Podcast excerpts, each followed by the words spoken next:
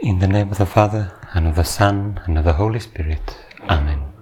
My Lord and my God, I firmly believe that you are here, that you see me, that you hear me. I adore you with profound reverence. I ask you for pardon of my sins and for grace to make this time of prayer fruitful. My Mother Immaculate, and Joseph, my Father and Lord, my guardian angel, intercede for me.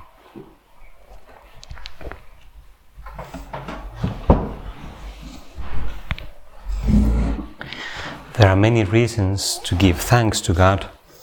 One, of course, is the weather, so beautiful, and here we are in the middle of the countryside, so beautiful. This um, in both of our countries, in Finland and Estonia, we love nature. We love this creation of God that quite naturally raises our hearts to God, and let's do that often when we are uh, in the lake or on the lake or um, doing sports or working in the garden or whatever, walking. Um, give thanks to God. Give thanks to God for He is good. We, there's a psalm that says, Give thanks to God for He is good. And Lord, through nature we notice your goodness somehow, even though your goodness and your uh, your beauty is in many ways hidden from us at the moment, but the beauty of nature and the good and goodness of nature uh, invites us. It helps us to raise our hearts. But there's another reason also to give thanks. This morning Mass, already we considered that today is the solemnity of the Sacred Heart of Jesus. It coincides this year with the feast of St. John, um, which therefore was transferred to yesterday. But today is the feast of St. John the Baptist, and we celebrate the Sacred Heart of Jesus. The Sacred Heart of Jesus means the revelation of God's goodness, revelation of God's heart.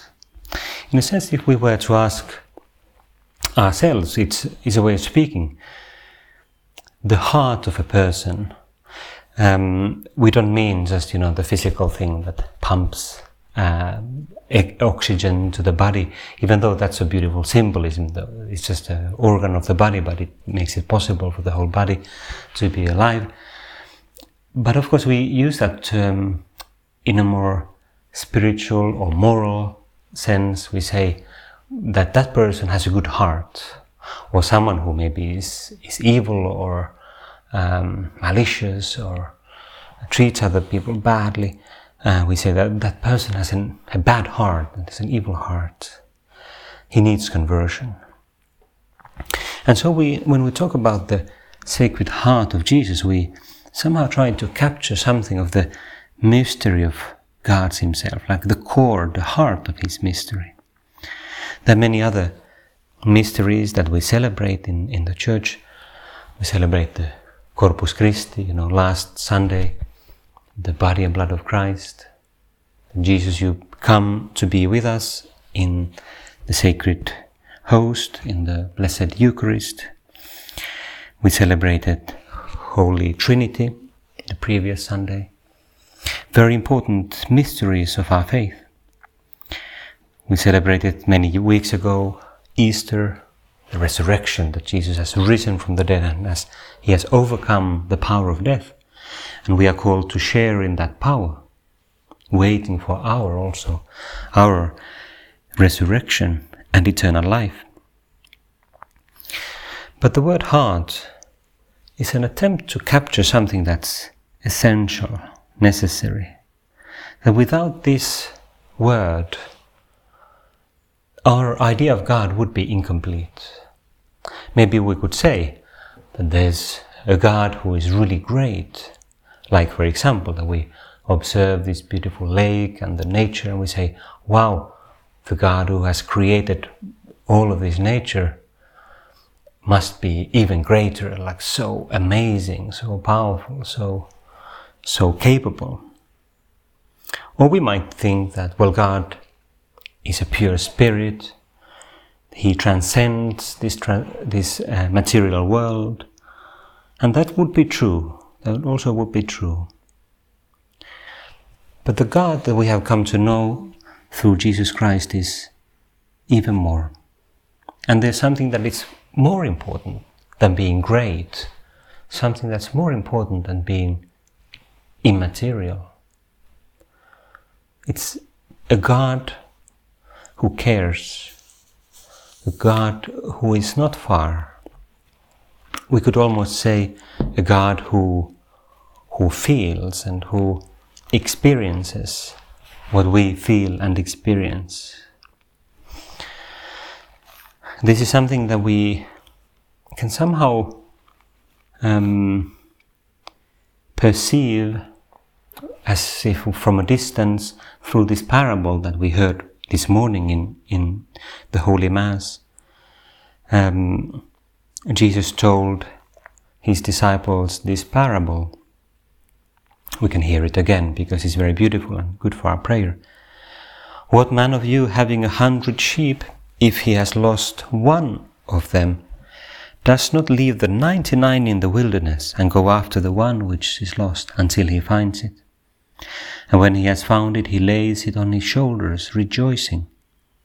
When he comes home, he calls together his friends and his neighbors, saying to them, Rejoice with me, for I have found my sheep which was lost.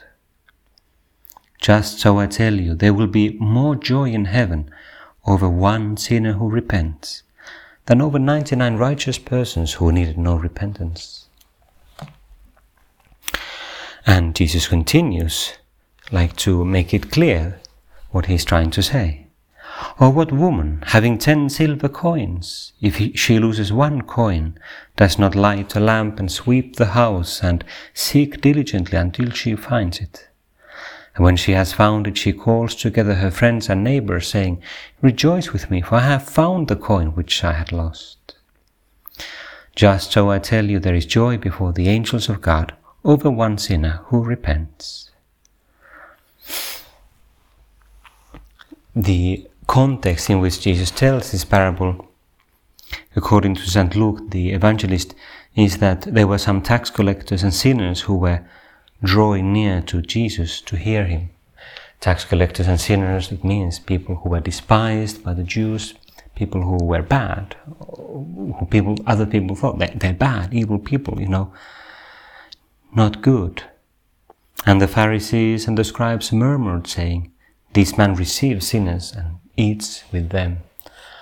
Well, truly he receives sinners and eats with them. This man who at the same time is God, Jesus Christ, true God and true man, God become flesh to reveal God's heart to us. So we can ask ourselves, well, how do I live this mystery myself? This mystery, I don't mean just, you know, the devotion to the Sacred Heart of Jesus, but the mystery of Christ, the mystery of God's heart, the revelation of God's mercy, the revelation of God's goodness. There are so many ways in which we can experience God's goodness. It may be through prayer, it may be through other people, but it's especially through the sacraments of the Church. Baptism, of course, which only we can receive once. But in baptism, we are taking up to be God's children. We become sons of God the Father. We become brothers of Jesus. We become temples of the Holy Spirit. And all of that is a gift that God wants to give us.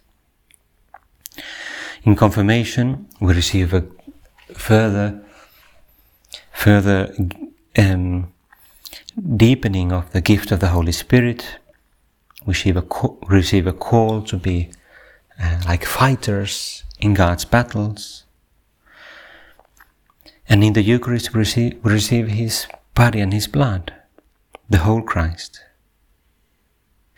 But especially, there's one sacrament that makes us experience in a special way the mercy of God's heart, and it is, of course, confession.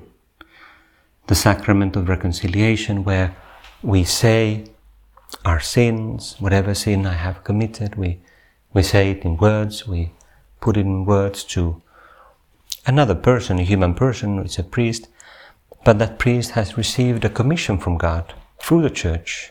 Jesus said after his resurrection, um, receive the Holy Spirit to those uh, who you forgive their sins, they are truly forgiven. Jesus gave the apostles that power to forgive sins, which only God Himself can really have. But He can give this power to others, and He gave it, gave it to the church, and the church practices it through the humble ministry of His of her priests. The priest is not important. The important is God and the Holy Spirit acting. And so, in every time we go to confession and we sincerely tell our sins, as long as we don't deliberately hide some serious sin, but we do an act of examination of conscience and we, we say to God all the things that bother us, all the sins that we have committed, and it's natural, we, we are weak, we often committed the same sins. It's perfectly fine, we shouldn't worry. And the Holy Spirit wipes them away. He completely wipes them away. He doesn't just, you know, pretend that they didn't happen, but He changes history and He changes us. It's truly a sacrament of joy, peace and joy. So many times where we can be so anxious and restless, and we make a good confession and we experience joy, peace, interior peace, which comes from our soul knowing that it's once again completely reconciled to God. It can be at rest. There was a funny anecdote, story that I heard from someone many years ago. I already forgot the original, uh, the person and the context, but there was some lady who thought that she was receiving some visions of Jesus. And Jesus was saying to her that she needs to go to such and such a priest and say that, say, tell a message that the priest has to do something. Um, so she went and she said, I've had a vision of Jesus. Jesus told me that I need to talk to you and give this message. Now the priest was a bit skeptical, like, well, I suppose Jesus doesn't just appear all the time to all sorts of people. So uh, he said well, the next time Jesus appears to you, ask him what were my sins in my last confession? What were the sins I confessed in my last confession? So she is a bit uncomfortable. Okay, he didn't believe in me. But then, sometime later, Jesus appears to him. her, oh, Jesus appears to her. That, that's what she feels, and she asks Jesus, okay, what were the sins of that priest in his last confession? You know what people, what Jesus said? Jesus said, I don't remember. and that's what she goes and tells the priest, so he believes. I don't remember. I don't remember. I have forgiven your sins. I don't remember them anymore. They've gone. They're gone. And so just before we finish, a few quick ideas.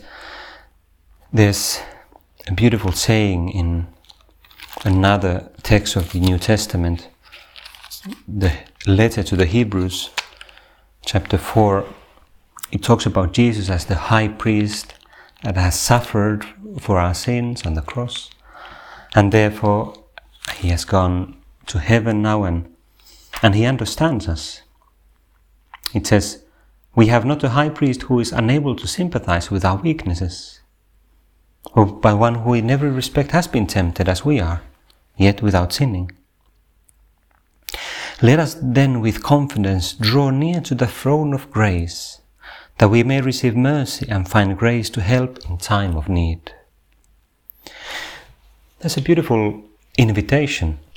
Let us go with confidence to the throne of grace to receive mercy and find grace in time of need.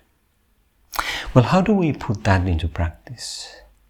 How often do we approach God with that confidence of a child who knows that his father or his mother loves him even though he may have committed many mistakes. Sometimes he thinks he's not really worthy of that love. But his parents are greater than his weaknesses. And similarly with us, God is so much greater than our sins. God's mercy and God's grace is much more powerful than our sins. So let's never be discouraged when we experience our weakness. When we experience, oh, I'm so bad, I'm so whatever, I feel so filthy or whatever, and I always make the same mistakes and same commit the same sins. Well, don't think about that. You go to confession, you say it, it's gone. That's not the main thing about your life. Don't think about it anymore. And if you fall again, get up again, as often as you need to. And we go to that throne of grace even when we have committed no sins. Just because we go because we need God's peace, we need encouragement. That throne of grace is not only about forgiveness of sins, it's about finding someone who cares about us, who cares about me, who thinks well of me. We all need that, don't we? Sometimes maybe we get the message in the world oh, you need to be so strong, not to be dependent on anyone, be a strong fighter. Okay, yeah, well, but don't be afraid to be weak, to be in need of someone who loves you. We all need that. We become strong when we acknowledge our weakness and we find the strength of someone else who is stronger than our weakness. Then we're not afraid of anything. Then we can say, Lord, in you, I'm really strong because my weaknesses are transformed by your strength. But let's also go out and give that to others. We celebrate today the Sacred Heart of Jesus, a heart that is full of love, heart that is full of mercy, heart that is full of understanding, heart that always thinks well of us, even when we think we're not really worth, worthy. Well, we as Christians are called to be like that for others, to have also a heart like that, a heart that is able to forgive, a heart that is able to care about others, a heart that feels the pains of others, someone who thinks well of others. Can we, can others say that of us? Can others say that of me? That when they, go, that when they come to us, they find someone who cares about them.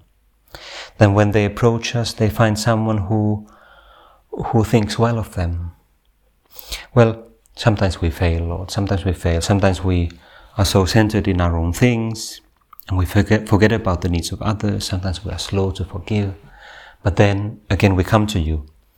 We come to your mother, the Blessed Virgin Mary, also to teach us to love, to teach us to have that greatness of heart, which is not our own strength, but something that we receive.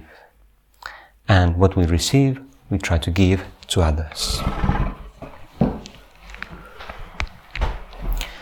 I give you thanks, my God, for the good resolutions, affections, and inspirations which you have communicated to me in this time of prayer. I ask you for help to put them into effect. My Mother Immaculate, Saint Joseph, my Father and Lord, my guardian angel, intercede for me.